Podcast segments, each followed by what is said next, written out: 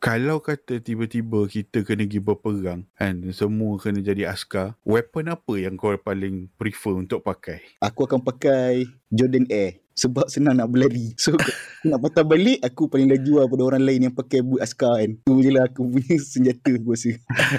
Jordan Air jadi senjata eh. uh, kalau Abang Nugget? Aku pakai shotgun. Serius? Hmm. Dekat tu? Ya, yeah, sebab aku tembak tak kira kan. Aku tembak, main tembak lah. Siapa kena nasib lah. Yang nak reload-reload apa semua. Perlukan kepakaran tu. Siapa mati lah. Aku tembak lima orang tu. Yang aku mati. kalau dapat lima orang. aku kalau boleh pakai, aku rasa aku pakai, aku pakai pisau je. Aku mini. Boyo.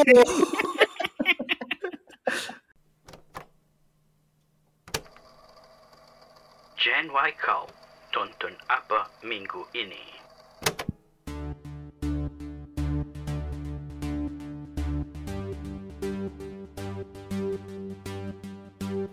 What's good, people? Welcome back to our channel. This is Gen Y Cult Podcast, and you are listening to hashtag Tonton Apa Minggu Ini podcast series where we review available movies in all our platform just for you. Bersama saya Jackson Lee Tibing dan juga uh, rakan sebelah perang saya semasa di counter TMB bertanya tentang soalan elektrik. ah, ya, Akhi Nugget. Ya, Assalamualaikum. Uh, sehat ya, saudara Jackson Lee? Sehat, sehat akhi. ya, Alhamdulillah. Uh, minggu ni kita ada special guest eh? Yes. Kita ada special guest juga kali ini, saudara Kudin. Seorang pemain bola sepak veteran Selangor, berasal dari Kuala Selangor. berketurunan Jawa, West Ham, West Mangan. Ah, uh, West Brom, West Brom. West Brom. ah, okay. Saudara Kudin, apa khabar saudara Kudin? Uh, Alhamdulillah, sehat. Ya, yeah, okay. Uh, minggu ni kita ada nak buat review, movie review pasal satu filem klasik yang hebat lah, boleh kata hebat lah, bertajuk Saving Private Ryan. Dia lebih kepada apresiasi terhadap movie ini walaupun movie ini telah lama. Jadi that's what we do. We don't just review but we appreciate film as well. Alright, guys. Basically before we start, first kali aku nak tahu sangat-sangat soalan ni ditujukan khas kepada special guest kita, uh, saudara Kudin. What is the most, you know, the thing that you really like about this movie? Oh, okay. Movie ni bagi aku yang aku paling suka lah. Sebenarnya boleh cakap semua. Satunya aku tengok movie ni masa aku kecil lah. Masa tu masih sekolah lagi, sekolah menengah. Uh, bukan masa 1998 lah. Jadi masa tu orang cakap masih suci lagi lah. Movie-movie tengok pun banyak tengok drama pukul 9 malam kan. Jadi bila dapat tengok Saving Private Ryan ni aku rasa macam satu benda yang buatkan emergency aku penuh lah masa tu. Dan satu lagi cerita pasal askar kan. So budak-budak kebanyakan dia boleh cakap 90% lah. Masa kecil dulu orang memang cita-cita nak jadi askar Hmm. So bila dah besar sikit sampai orang dah tersepak kaki meja dia rasa sakit, orang banyak ah tukar cita-cita. uh, aku pun tukar cita-cita juga tapi uh. orang kata minat pasal pasal askar tu masih ada lagi lah. Jadi satu lagi Saving Private Ryan ni dia setting dia masa perang dunia kedua lah. Dia macam mencetus minat ah masa tu student kan nak jawab SPM kan macam mana apa yang jadi kat dunia masa perang dunia kedua tu lah. So kalau zaman dulu semua nak jadi askar, nak jadi polis kan. Zaman sekarang ni semua nak jadi influencer kan. semua nak jadi YouTuber kan. Zaman dah berubah. So basically yeah, kau tu. memang minat soldier lah, minat movie ni. It's the first movie yang buka mata kau. Okay? Is, is it safe to assume like that? Uh, boleh cakap macam tu. Sebab daripada movie tu aku tengok Band of Brothers. Lepas tu cerita-cerita yang Apocalypse Now. Yang aku tak faham pun masa tu tapi orang kata cerita yang related kan aku tengok tak hmm. Oh. apa lagi uh, apa lagi contoh-contoh movie perang memang minat cerita genre war movies lah senang cerita uh, boleh kata macam tu ke macam mana boleh cakap ah dia tak semestinya movie komik hmm. pun aku suka gak tengok komik perang kan hmm. dia ada pasal tactical pasal macam mana orang bagi arahan untuk selesaikan mission And hmm. untuk selesaikan mission, kau tak boleh dapat benda tu dengan senang lah. Macam orang Melayu kata lah, kena pecahkan biji saga kan. Pecahkan ruyung bang.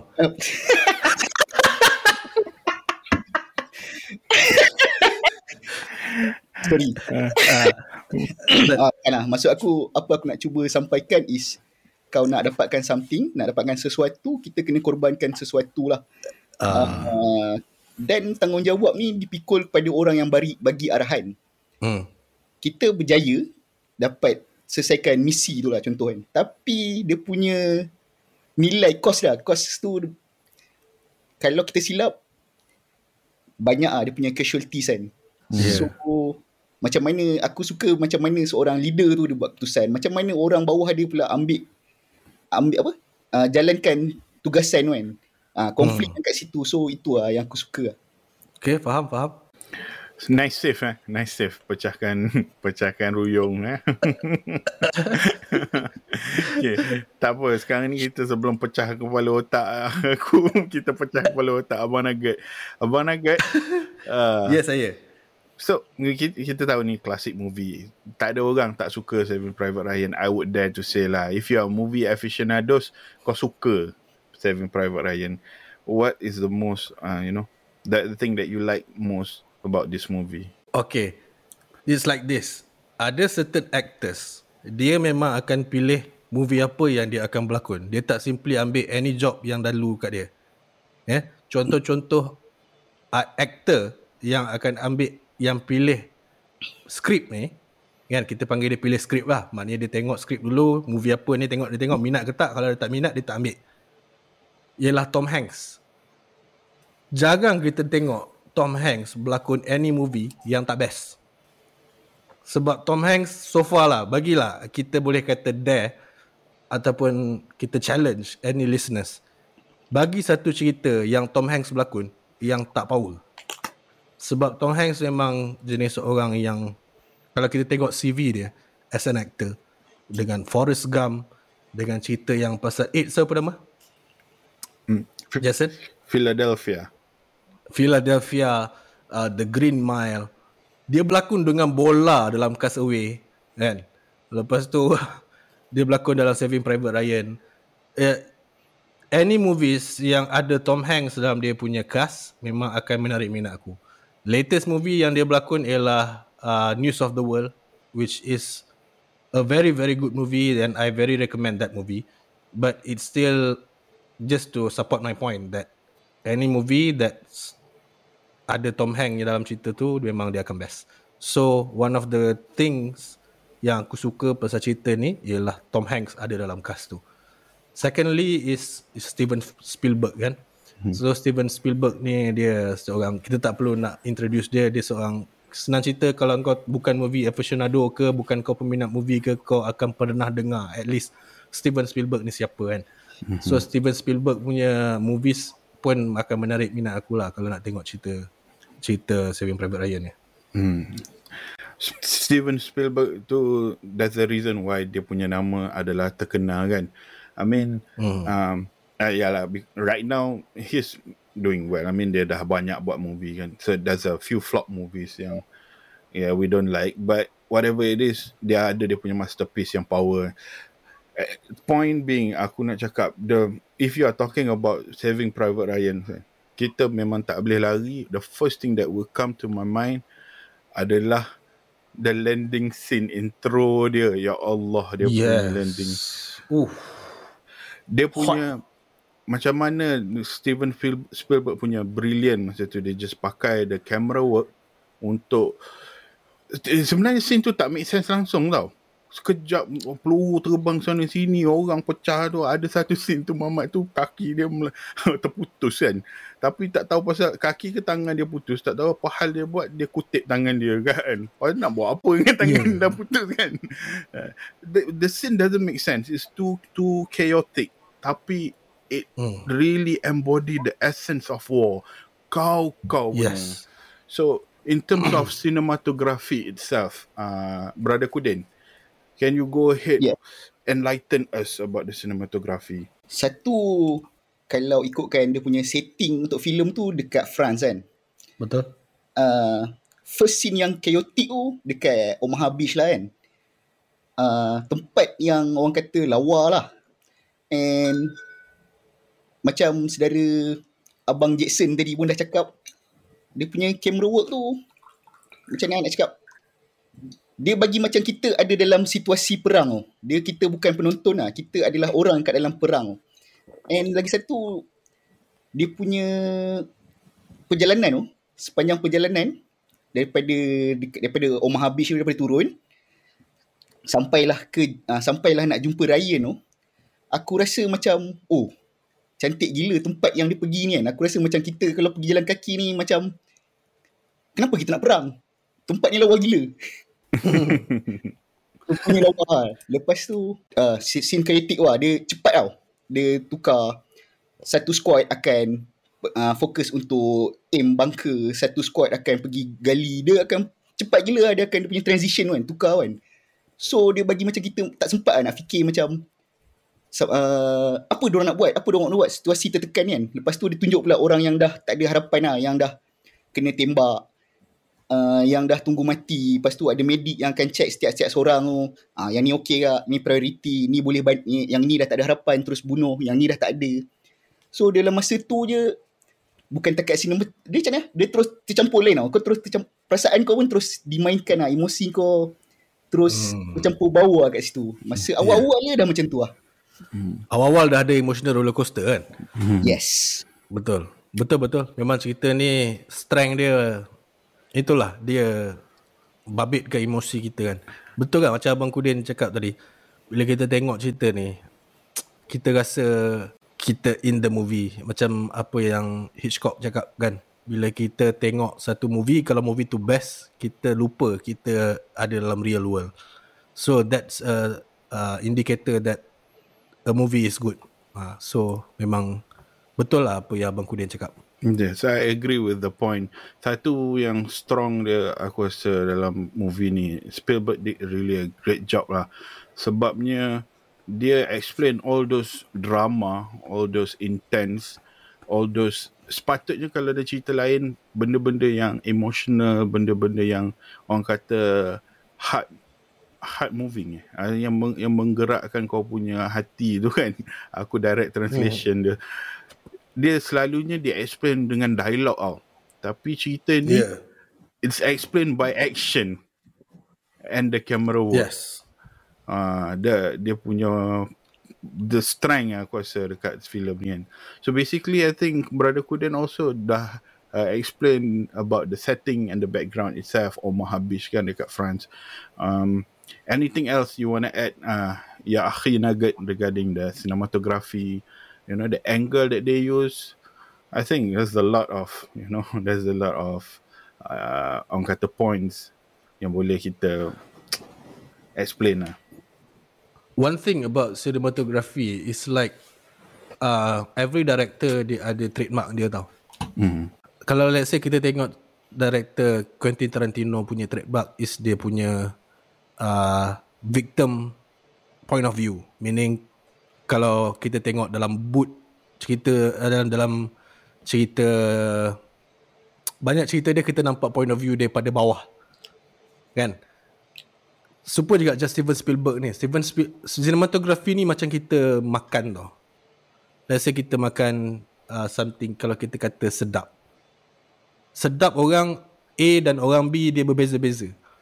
Jadi kalau kita nak explain pasal cinematography Steven Spielberg ni, kita just have to experience it. Kita kena tengok dan kita kena faham. This is Steven Spielberg punya trademark. Steven Spielberg punya style.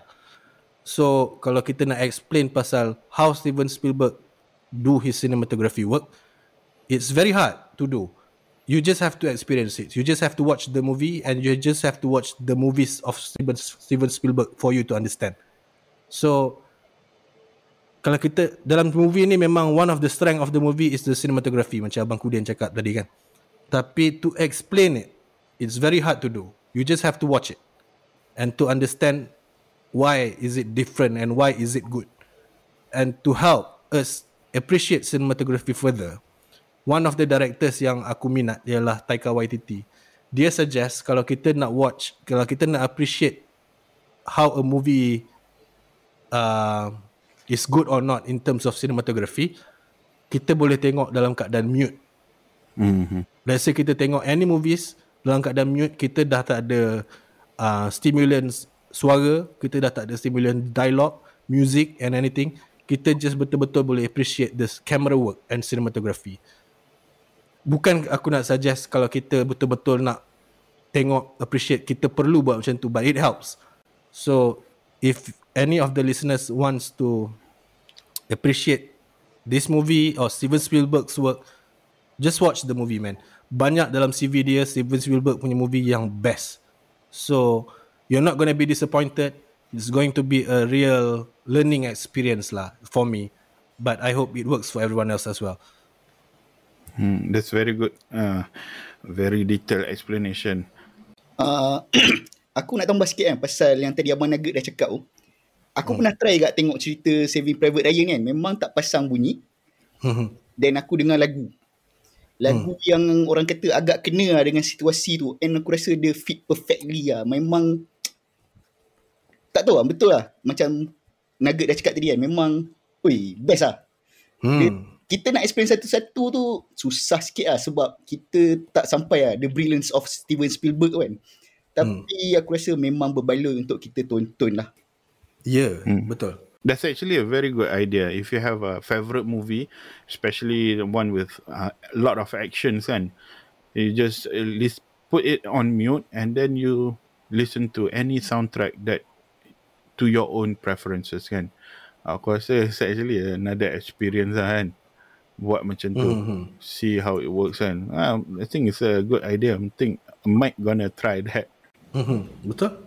Uh, in terms of lagu, kan kita dah cakap pasal lagu kan. Macam mana uh, performance movie ni in terms of soundtracks and score? Uh, Abang Kudin? Ah, Okay, bagi aku tak ada sangat ah yang special. Bukan lah maksud aku, dia, uh, biasalah movie perang kan. Hmm. Cuma masa orang sebelum last scene tu, so masa dekat part climax lah orang cakap kan, bila orang last nak engage dengan tentera Jerman tu, Hmm. orang ada pasang satu lagu uh, rasa uh, penyanyi France lah. Uh, sebabkan orang dah apa nak deliver message ke Ryan kan yang Ryan ni family dia mati semua kan. Mhm. Ah uh, sorry, adik-beradik dia mati yang pergi perang. So lagu tu dia pasang, lagu tu dia cakap uh, penyanyi tu lah, dia kata lagu klasik lah masa tu kan. Diorang uh, lagu tu lebih kurang maksud dia macam ni lah. Kat mana dia pergi dia teringat orang tu. Apa yang dia buat dia teringat kat orang tu dan dia kata kenapa kau kau kena pergi. Actually tu lagu lagu for the lovers lah kan. Untuk Hmm. orang tengah bercinta lah. Tapi lagu tu kena dengan situasi kat situ sebab Diorang tu macam kira last survivor lah.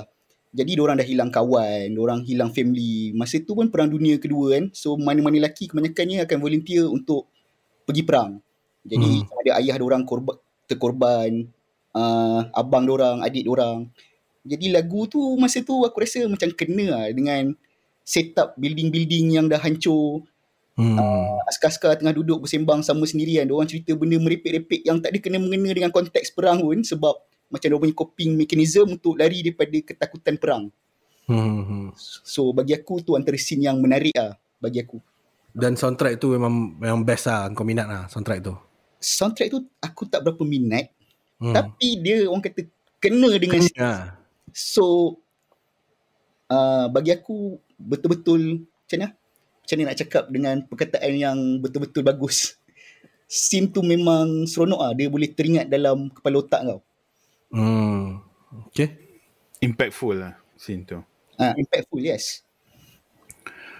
the movie tu one of the orang kata benda yang a bit rare compared to other war movies kan is that the fact yang this is actually true lah. I mean in the real world during that time kan. The the war was uh, apa orang kata fought by civilian. Hmm. Be- basically before dia orang ni soldier dia orang ada kerja lain. So basically dia orang ni civilian yang kena adapt dengan situation. Which goes towards the point yang mana orang kata among the orang kata uh, favorite uh, part lah dalam movie ni which is the bet yang dia orang ada te- untuk teka Captain Miller Yes. kayak punya punya apa previous job. Ha. Yalah. Ah. So, so dari segi uh, apa orang kata dari segi uh, dia punya main emosi kau how effective dia orang punya you know dia orang punya usage of uh, using civilian punya story background as a war heroes towards you. I mean kau punya take on that part. Is it really orang kata uh, put like a memang deep impact bila tengok ataupun kau macam ah, tak tak realise pun benda tu? Ataupun ah, what what what do you guys think does it really does it bothers you or does it you know really encourage ah macam mana nak cakap bagi kau satu benda yang macam satu benda yang kau rasa macam excited to learn about that what do you think brother nugget Okay. Uh, war bagi aku lah ini cerita personal preferences lah. Personal opinion. Uh, mungkin kena mengena dengan movie ni mungkin tak. Dia memang satu benda yang unfair lah. Kalau kita tengok tu orang-orang yang terbabit dan orang-orang yang terlibat yang men, yang menerima impact yang paling besar ialah inilah orang yang menjalankan perang ni. Askar-askar yang sebelum ni bukan askar tapi dalam keadaan yang terpaksa ataupun uh, recruited dalam keadaan yang terpaksa rela atau tak rela dia orang kena fight the war. Jadi ini yang benda yang this is one of the conflict in the movies lah. Konflik yang kita mungkin tak nampak sebab kita tak lalui uh, personally experience tu tapi mungkin predecessors uh, kita punya ancestors sebelum-sebelum ni mungkin pernah lalui. I doubt that lah sebab kita Malaysian kan. Mungkin kita tak directly infected uh, affected by the war meaning kita tak perlu fight the war dekat negara orang and everything. Tapi mungkin ada yang pernah experience. Cuma benda ni satu tema yang kita jarang tengok dalam war movies ataupun movie-movie yang biasa-biasa kita tengok ni. It's a very good theme. It's a very fresh theme kalau kita compare dengan other movies. Kalau kita nak sembang buat political sikit itulah tak fair. Yang terlibat ialah orang-orang yang bawahan ni. Yang atas-atas yang yang raja ke general ke kings ke presidents ke dia orang just dia orang just kaut untung sebenarnya war is a very very big and profitable uh, industry tau dengan dengan equipment dengan ammo dengan weapons dengan macam-macam lagi semua tu is a trillion dollar industry kan? jadi it's a bit unfair to the people lah to the marhain so i i guess That's my personal opinion. Okay. Uh, izinkan aku kalau boleh kan. Hmm. Kenapa cerita Saving Private Ryan tu dicipta lah kan. Uh, Saving Private Ryan actually a fiction lah. Hmm. Tapi based on true event. Hmm. Okay. Dia start dulu uh, zaman masa orang masih perang dengan Jepun lah.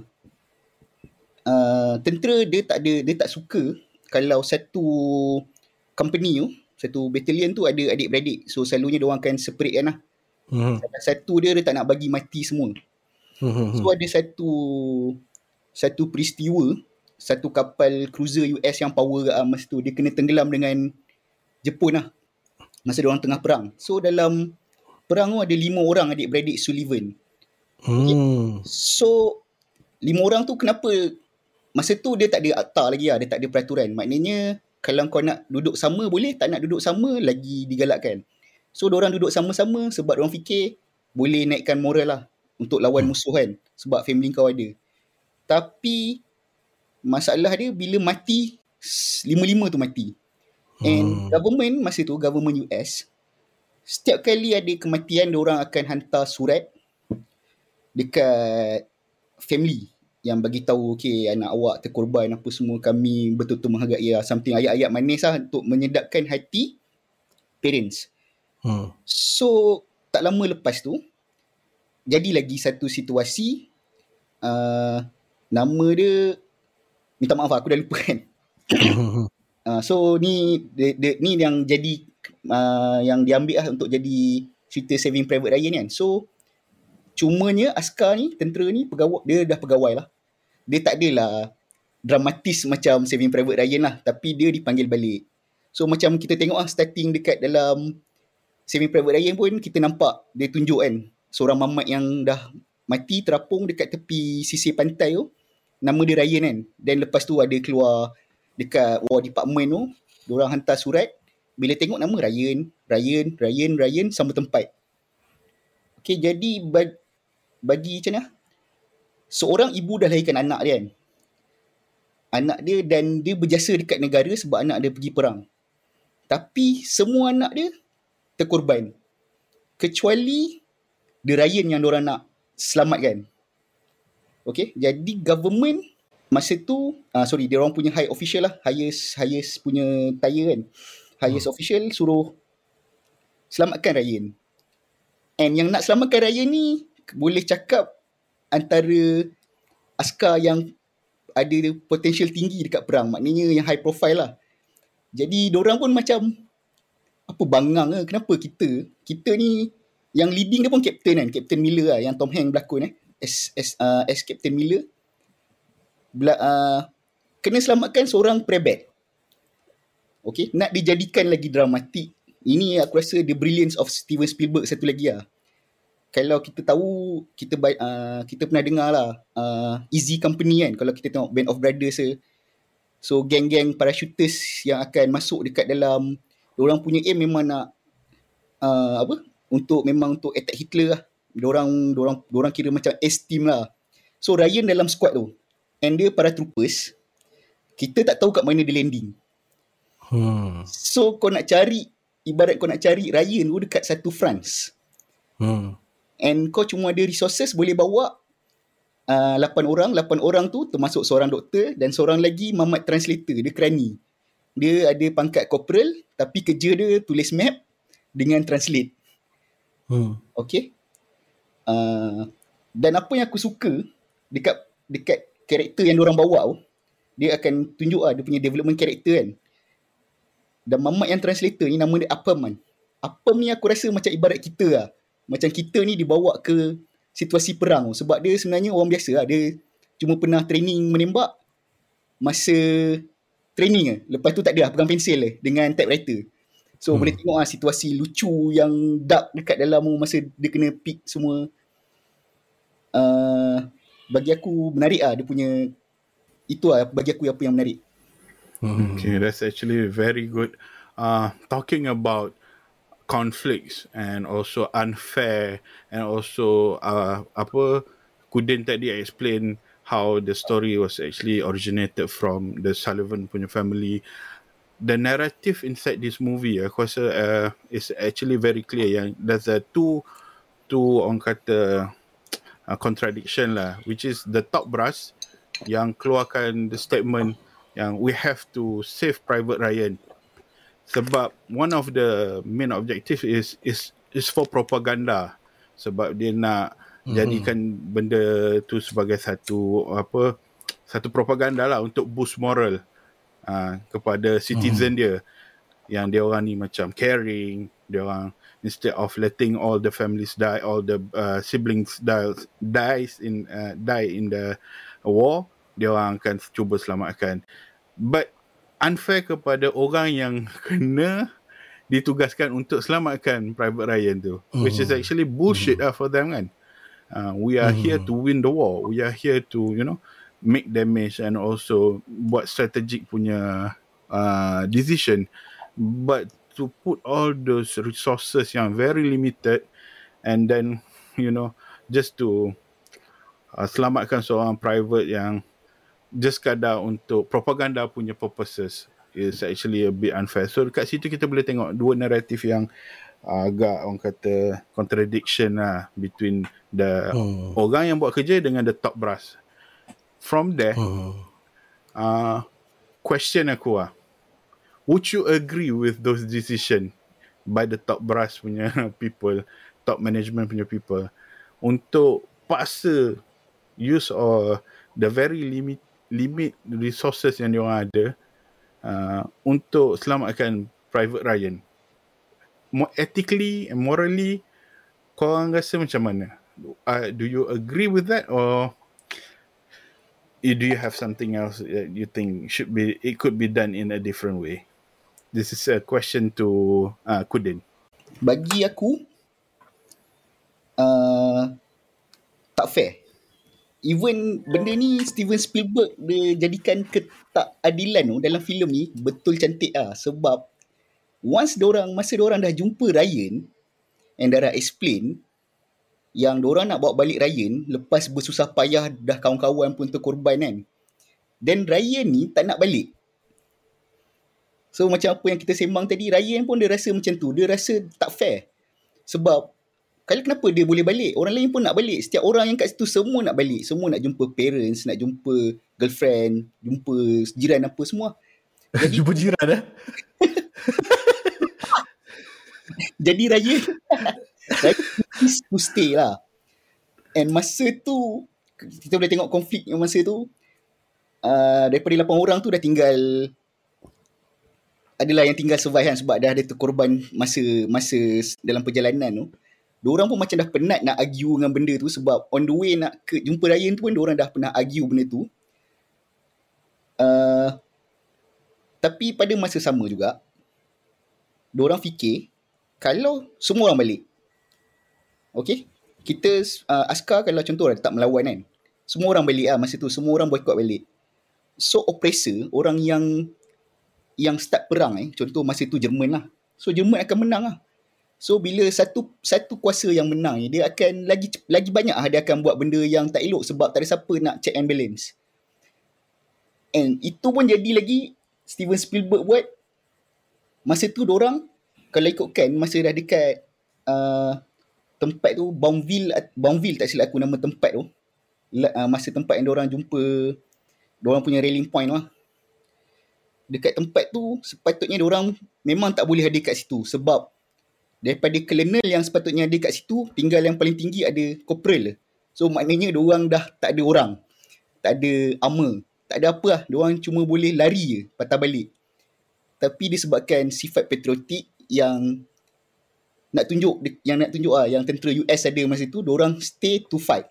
Spielberg buat macam mana Captain Miller tu punyalah payah dia nak buat decision Hmm. Sebab kalau dia buat decision, dia akan hilang orang dia, terkorban. Hmm. Banyak benda lah dia akan hilang. Hmm. Kalau dia tak buat, akan hilang juga. Hmm. And lagi teruk, orang tak melawan. So, nak tak nak, orang keep on moving, melawan. Dan kalau mati, mati dengan bangga lah. Aha. So, it's very good explanation on that part. Uh, yeah, basically, uh, aku boleh kata subjektif juga. If you want to agree or disagree with the decision made by the top management untuk selamatkan Private Ryan. Because in terms of if you look at it generally moral boost during that time memang penting. Even the Germans pun the Nazi pun dia orang play propaganda. Betul. Uh, that's uh, that part tu actually goes out. I mean the the story of saving private ryan is throughout the whole movie lah sampai daripada mula sampai ke ending is about finding Private Ryan and then selamatkan Private Ryan. Macam Abang Kudin cakap dia dah jumpa pun Private Ryan sendiri pun tak nak. And then the reason dia refuse untuk balik initially sebab you know because they have their own honor lah orang kata kan. Hmm, betul. Honor. So dekat situ Okay, before I go to, to the next uh, part lah, aku nak tanya satu soalan. Where do you guys think is the climax of the story? Sebab for me, aku rasa there's a lot of high points in the movie. Oh. Banyak yeah. high points. Tapi uh, personally, where do you guys think is the climax of the movie? Sebelum kita cerita pasal climax ni, yang pasal tadi punya points, the only thing that can justify for me that justify the action of saving Private Ryan is uh, nak mak dia tak hilang semua anak. That's the only point yang boleh justify. Aku rasa soft spot lah bagi aku. Sebab yang survive seorang ialah Ryan. Itu nak selamatkan in terms of propaganda ataupun in terms of moral boost. I don't know maybe it's fair or not but selamatkan untuk mak dia aku rasa itu fair. Tapi kalau in terms of climax aku rasa I don't know there's too many climax in the movies lah. I guess it's better if we ask Abang Kudin sebab dia memang betul-betul peminat cerita ni. Yeah, sure. Why not? Uh, Abang Kudin. Uh-huh. uh, kalau macam aku cakap tadi lah, bagi aku climax dia masa dekat last dekat tempat yang orang jumpa Ryan tu lah. Tapi uh, macam tadi abang Jackson Lee Tibeng cakap oh, dia banyak gila high point. Kau tengah jalan-jalan tiba-tiba seorang kena tembak. Lepas tu jadi kelang kabut kat situ. Dia, dia punya macam mana cakap? Dia punya chaotic tu bukan takat kat rumah habis je. Dia bawa dekat sepanjang perjalanan tu. Yeah. So setiap satu tu dia akan bawa dia membawa dia punya plot lah. Dia akan membawa sampai ke scene Ryan tu. Jadi orang nak cari Ryan bila jumpa dengan orang punya komrad kan, orang punya kawan-kawan askar kak. Tapi orang datang nak nak cari Ryan lah. Tapi yang askar orang jumpa ni perlukan reinforcement lah. Nak tak nak orang kena terinvolve juga. Okay. Dan masa dia nak involve tu uh, konflik lah. Sebab kenapa kita nak susahkan diri kan dalam orang punya squad lah. Orang akan fikir kenapa nak susahkan diri untuk go through this. Macam kita cakap tadi lah. Kenapa uh, masih bergaduh lagi. Uh, then the Captain Miller ni dia punya brilliance dia cakap okay, orang small squad. So small squad ni dia punya satu kelebihan dia orang cepat lah bergerak. So orang boleh lari ikut detour jalan mana-mana, orang boleh sampai kat orang punya rallying point dengan cepat lah. Squad yang besar, battalion yang besar and battalion orang tu pun wounded lah, cedera lah, ramai yang cedera ada bawa uh, bekalan tak cukup. Kalau orang kena ambush, so lagi banyak casualties kan. So Miller decide to involve and every uh, macam orang kata halangan lah orang jumpa. Hmm. And setiap decision dia buat tu, uh, setiap decision yang dia buat tu ada dia punya kesan lah. And kesan tu kita boleh tengok lah nanti karakter dia yang kita captain kan, seorang captain yang budak-budak bawah dia akan pandang as a very hard man lah. Tapi dia and apa? Dia ada soft spot dia yang dia tak suka apa yang dia buat tu. Tapi dia kena buat uh, sebab arahan. Satu, satu lagi bila benda tu tak suka, dia tak suka benda tu, dia tak akan cakap dekat anak buah dia. So ini yang apa aku suka salah, salah satu dia daripada macam filem-filem askar ni kan sebab dia orang punya hierarki tu. Dia orang takkan komplain dekat anak buah. So dia orang takkan tunjuk yang dia orang punya kelemahan tu dekat anak buah. Dia akan pergi lagi atas. So private ke sergeant, sergeant ke captain, captain ke general lah and so on lah kan ke atas. So itu yang Miller buat. Dia akan tunjukkan yang dia betul-betul tough guy lah dalam squad tu. And dia, dia punya assistant pun Sergeant Hovat lah tak silap aku. Dalam tu pun orang kata betul-betul setia lah dengan Miller kan. Apa yang Captain Miller cakap dia akan ikut. Okay, bagi aku benda tu yang seronok untuk tengok askar sebab kita dapat kehidupan askar. Kemudian tadi Abang Nugget ada cakap pasal kita nak bawa pulang Ryan kan. Macam tak berapa strong lah reason dia sebab nak bagi mak dia tak tak hilang semua anak kan apa yang Captain Miller buat dia cakap kat Ryan kan buat something yang kau rasa kau earn untuk go home. Hmm. and bila kau dah go home hidup lah dengan sebetul-betulnya hidup. Maknanya enjoy your life lah masa kau dapat kebebasan tu. Itu salah satu juga sorry the brilliance of Spielberg lah orang yang besar payah dengan perang tu dia mengharapkan the next future atau orang lain yang tak orang lain tu tak perlu susah macam dia dah. So orang yang tak tak susah tu dia nak enjoy. Okay? Do goods, do do apa? Hiduplah dengan sepenuhnya, sepuasnya kan. Enjoy mana-mana kau nak. Sebab susah gila nak dapat freedom masa tu. Masa World War II lah sebelum jadi baby boomer siapa semua kan. Hmm. so bagi aku uh, Captain Miller tu lah yang menjawab pada soalan janganlah malu nak balik sebab mak kau seorang-seorang kan. Kau balik lah dengan apa? Kau balik lah lepas kita orang besar payah ni kau balik lah dengan bangga sebab engkau adalah result daripada kita orang punya struggle, kita orang punya pengorbanan. Macam tu lah lebih kurang bagi aku lah. Mm-hmm. okay, so Abel Lee, mm-hmm. Abel Jackson Lee punya climax macam mana? So basically uh, apa yang Kuden cakap tadi before aku cerita aku punya climax eh Brother Nugget Uh, mm-hmm. Before aku cerita aku punya climate Bapa. Sounded like a sex innuendo kan?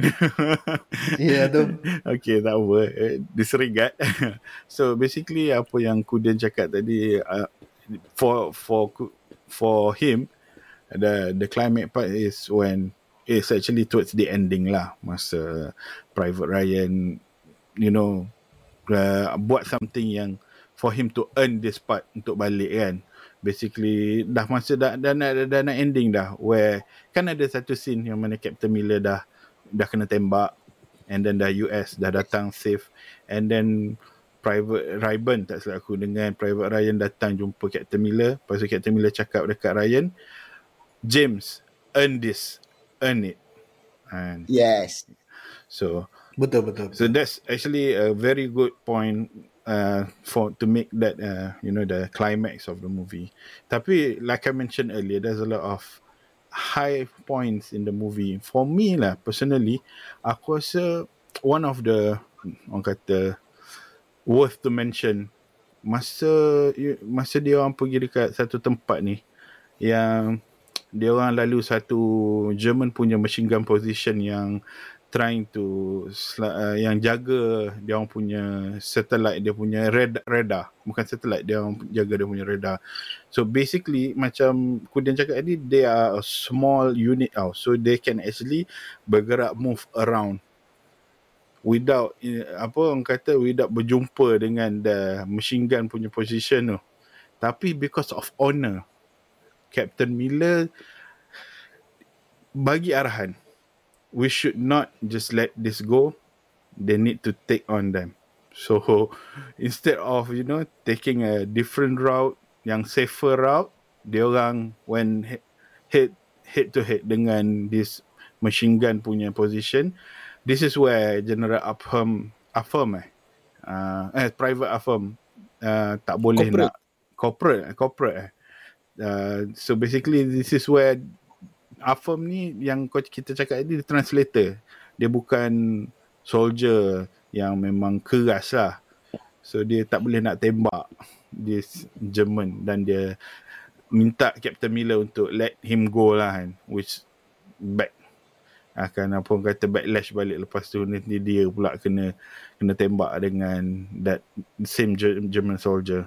Bagi aku that that moment lah that that part dalam movie tu yang menunjukkan is a climax point for me lah. Maksud aku dia instead of you know jalankan arahan be safe dia orang still carry the honor. Dia orang still cuba achieve the objective of war. Hmm. dia tahu kalau dia biarkan this uh, machine gun punya position biarkan tanpa dia orang lawan a lot of other people are gonna die So masa tu aku macam a bit move lah bila fikir balik macam oh, that's actually very orang kata intense part ah. Talking about general uh, siapa talking about Afam. Aku tak tahu dia punya right pronunciation and dia punya pangkat. Is it Afam ke Afam ke apa ah? Brother Nugget. Upham kan? A-U-P-H-A-M kan? Uh, Afam eh. Uh, kalau pronunciation tu kita pun tak tahu aku rasa. Tapi sebab apa? Kan kawan-kawan dia lah, dia orang punya dalam dia orang punya squad tu panggil dia Apham, Apham. Jadi mungkin itu apa mah nama dia kan. Kita pun tak tahu. Bagi aku dia karakter yang bagi aku dia karakter yang menarik ah. Kau boleh bayang apa bangang kan kau nak buat typewriter masuk ni. Kau bukannya Apam and the typewriter kan. Best lah. Bagi aku karakter apa mu kena lah dengan situasi orang yang kata askar-askar yang keras ni kan. Tiba-tiba ada seorang mamat yang mamat tu adalah kita lah sebenarnya. Macam bagi aku lah. Macam kita kalau tiba-tiba kena join askar kan. Kita lah apa mu. Mhm. Excited dengan oh brotherhood askar. Excited dengan oh ni captain angkat angkat salute kan. Lepas tu captain kena tembak mati. Ha. Macam tu lah apa. So basically kita ada banyak karakter lah yang memainkan watak-watak penting bagi aku lah. Aku rasa semua hidup kan. Dia punya uh, each person in the unit, each soldier in the unit semua ada karakter masing-masing, backstory masing-masing. Tapi dia punya captain tu adalah seorang cikgu. Ingat ada satu scene yang mana private private Rayburn tu dia macam lo- lose confident lah. Dan dia decide nak ikut another unit. Tapi Hmm. uh, Captain Miller decide untuk bagi dia punya jawapan masa tu juga. Untuk reveal siapa diri dia. Thus ends the uh, conundrum atas dia punya origin. Apa dia punya kerja sebelum ni kan which bagi aku is a great take uh, untuk boost moral everyone. So Raiben instead of deciding to keluar daripada unit tu stays with the unit and then continue further on lah. From each of the characters lah who you can relate most? Let's say aku bagi soalan kalau tiba-tiba kita kena perang who would you be adakah kau akan jadi Captain Miller adakah kau akan jadi Private Ryan adakah kau akan jadi Jackson ataupun adakah kau jadi Upham Kalau aku dalam perang, aku jadi yang mati kat pantai tu. Aku dah mati lah. aku jadi satu unnamed karakter yang mati awal. Sebab dalam keadaan sekarang memang aku mati lah aku perang. aku tak boleh relate tu. perang is too heavy for our generation man. Kita tak pernah ada lalui hardship yang begitu ekstrim tau. So in that kind of situation only the strongest will survive man. I don't think I'm that strong and I cannot relate with any of the characters man. Most the most yang I can relate macam abang uh, Kudir cakap tadi tu Apem tu lah. Dia seorang civilian yang uh, pacifist and so maybe that's the closest I can relate to the characters. Hmm. Abang Kudir? Bagi aku, kalau nak cakap relatable, memang Apem. Sebab Apem dia tak akan ada dalam scene tembak-tembak kat pantai sebab dia lepas orang semua dah mati baru dia akan datang dekat Omaha Beach tu set up set, set up kemah semua kan. Lepas tu dia kan Ha. dia dia yang akan macam kalau kita baru pertama kali tengok cerita Askar kita mesti lah banyak pertanyaan kan. So apa ni lah yang Steven Spielberg buat macam dia yang tanya pasal brotherhood lah dalam Askar. Dia tak tahu Hmm. kat mana tempat even dia kerja dia sepatutnya runner. Itu pun dia tak boleh buat Hmm. dengan bagus lah. Sebab satu dia takut and betul-betul reflect macam itu lah kita kalau dekat perang. Kita lost. Walaupun Ya, arahan dah betul. clear. Kerja kau bawa bawa ammo pergi dekat dua point saja. And dia tak boleh buat sebab takut. Dan dia adalah pacifist lah macam yang tadi abang Jackson Lee dah explain dekat scene masa scene yang orang apa jumpa machine gun yang protect radar kan. So bagi aku yang paling relatable dengan aku apa mah. So kalau abang Jackson um i guess basically you know when when it comes to war it really brings out who you really are who i mean obviously we want to be like captain miller and but i don't think i have the balls or or you know the orang kata the mental strength to be uh, macam tu lah. Sebab it takes a lot of you know courage to have that kind of leadership. Daripada seorang cikgu. Daripada seorang cikgu boleh jadi captain kepada satu unit yang agak power lah kan? Kalau kita nak tengok kan daripada apa yang dia orang buat kan. I mean most of dia orang punya apa tactical menjadi kan. So tak boleh lah. Bagi aku still Apom lah. Aku Apom tu pun aku rasa dah way hebat lah. Kalau aku boleh jadi macam Apom tu aku rasa dah dah dah banyak lah contribution towards war maybe kalau macam yeah. Abang Nugget tadi mati awal lagi aku mungkin lari kot tak nak join. Uh, shit. Because you know talking about war man people die man Yeah, yeah. People die. man. kadang kita berselisih faham dekat atas jalan raya pun mula dalam kereta maki orang sedap-sedap kan lepas tu bila dah berhenti tepi jalan turun ai ke, kembang kempis juga kan ai brother ni nak nak throw down ke tak kan kembang kempis kan saya, eh, takut juga kan sembang nak pergi pergi Ya tu. kalau macam given the my situation right now kalau macam ada orang cari gaduh tak pasal-pasal cari gaduh nak tumbuk kan. Ah tumbuk je lah tumbuk je lah. Lepas tu pergi lah. Tunggu lah, cepat, settle Satu cepat. Naik tangga pun mengah. But luckily war really there's something about war yang orang kata boost your moral and then that's uh, orang kata bila the you know bila the situation is fucked up uh, macam desperate times call for desperate measure. lah. I mean, bila situation yang dah fucked up, that's when you know a warrior is born lah. Aku harap kalau Cik, still nak positif tu kan tak, Aku tak Ya, nak lah tu. war Tapi kalau benda tu berlaku Aku harap uh, Ada balls lah I suddenly grow You know Big hairy balls Untuk lawan the enemy kan Tiba-tiba jadi warrior lah, red warrior. Oh, tiba-tiba jadi Wolverine. Babi Red Warrior. Itu personal insult.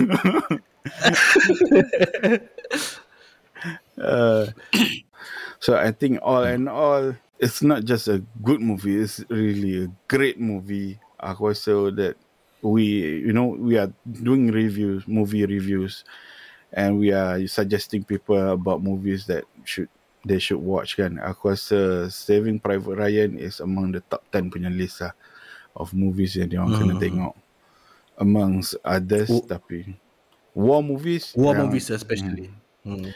war movies yang best lah. I mean, it, it, dia punya orang kata the movie is a bit different daripada other war movies. There's a, there's a lot of war movies yang best, tapi dia Mhm. punya take on this movie is fresh ref, fresh jugalah sebab masa tu lain kan kita tak expect masa tu untuk Hmm. movie ni tahun bila kan in terms of you know I know you guys are gonna give high ratings anyway, tapi just for the sake of asking, how how apa orang kata berapa kau akan rate this movie out of 10? Uh, kalau aku personally, aku akan rate 9 over 10 lah. 9 over 10. Okay. Memang acceptable. Uh, what about you? Alright, brother Nugget. 7.5. Serious ah, seven, not even eight. This movie has its strength. Cuma this is not my favorite war movie lah. But because my favorite war movie is 1917 yang pasal pasal macam satu cerita the whole the whole movie is the, macam satu take kan dan macam satu hari kan. Itu aku rasa my favorite war movie lah. But this is among my my top 5 war movies lah. So I guess 7.5 is good enough. I don't want to give uh high numbers, high rating for just just give out high rating for any movies. Even my most favorite movies pun aku akan bagi at most 9 kan. So this is 7.5 I guess. That's fair enough lah. Hmm, see, abang Jackson Lee, how about you? I see. Abang Nugget is very hard to please. no man, it's just that to to find a 10 out of 10 movie is quite impossible. The highest movie yang aku boleh rate is maybe 9, 9.5. So 7.5 7.5 is quite high for my for my liking lah, I guess. I disagree. Yeah, it's Oh, disagree tu but yeah, I disagree that 10.10 movie 10 per 10 movie is impossible because there is one movie yang memang 10 per There 10. is one. Yes. Yeah. Ha. Cerita apa tu, Jackson? Judy Judy King.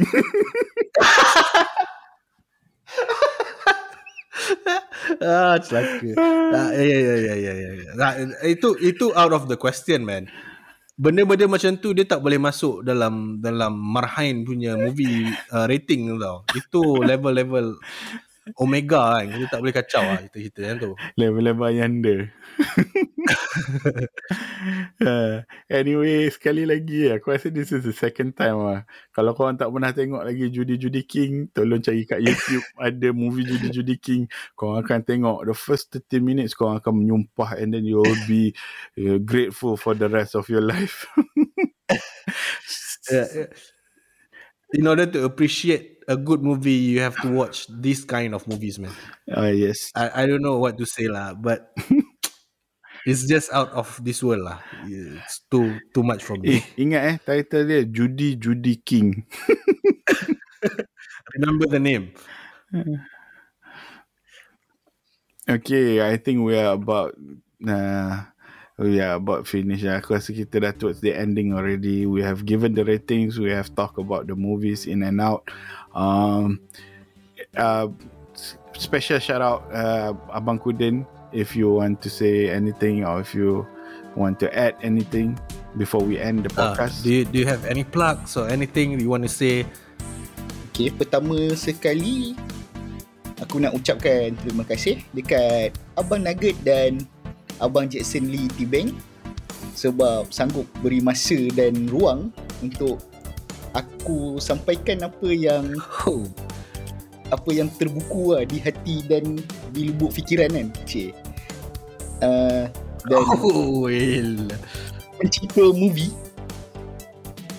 tengoklah sebanyak movie mana yang korang suka sebab salah satu uh, contoh lah daripada seribu movie yang korang tengok kan mungkin 900 sampah lah tapi boleh jumpa 100 yang orang kata bagi impact dekat hidup kau yang engkau je akan dapat rasa benda tu orang lain tak akan dapat dan bagi aku itulah benda yang paling berharga lah.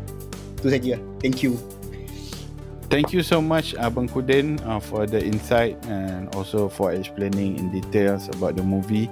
Uh, aku rasa it's a great uh, orang kata explanation lah and it's a great take on the movie.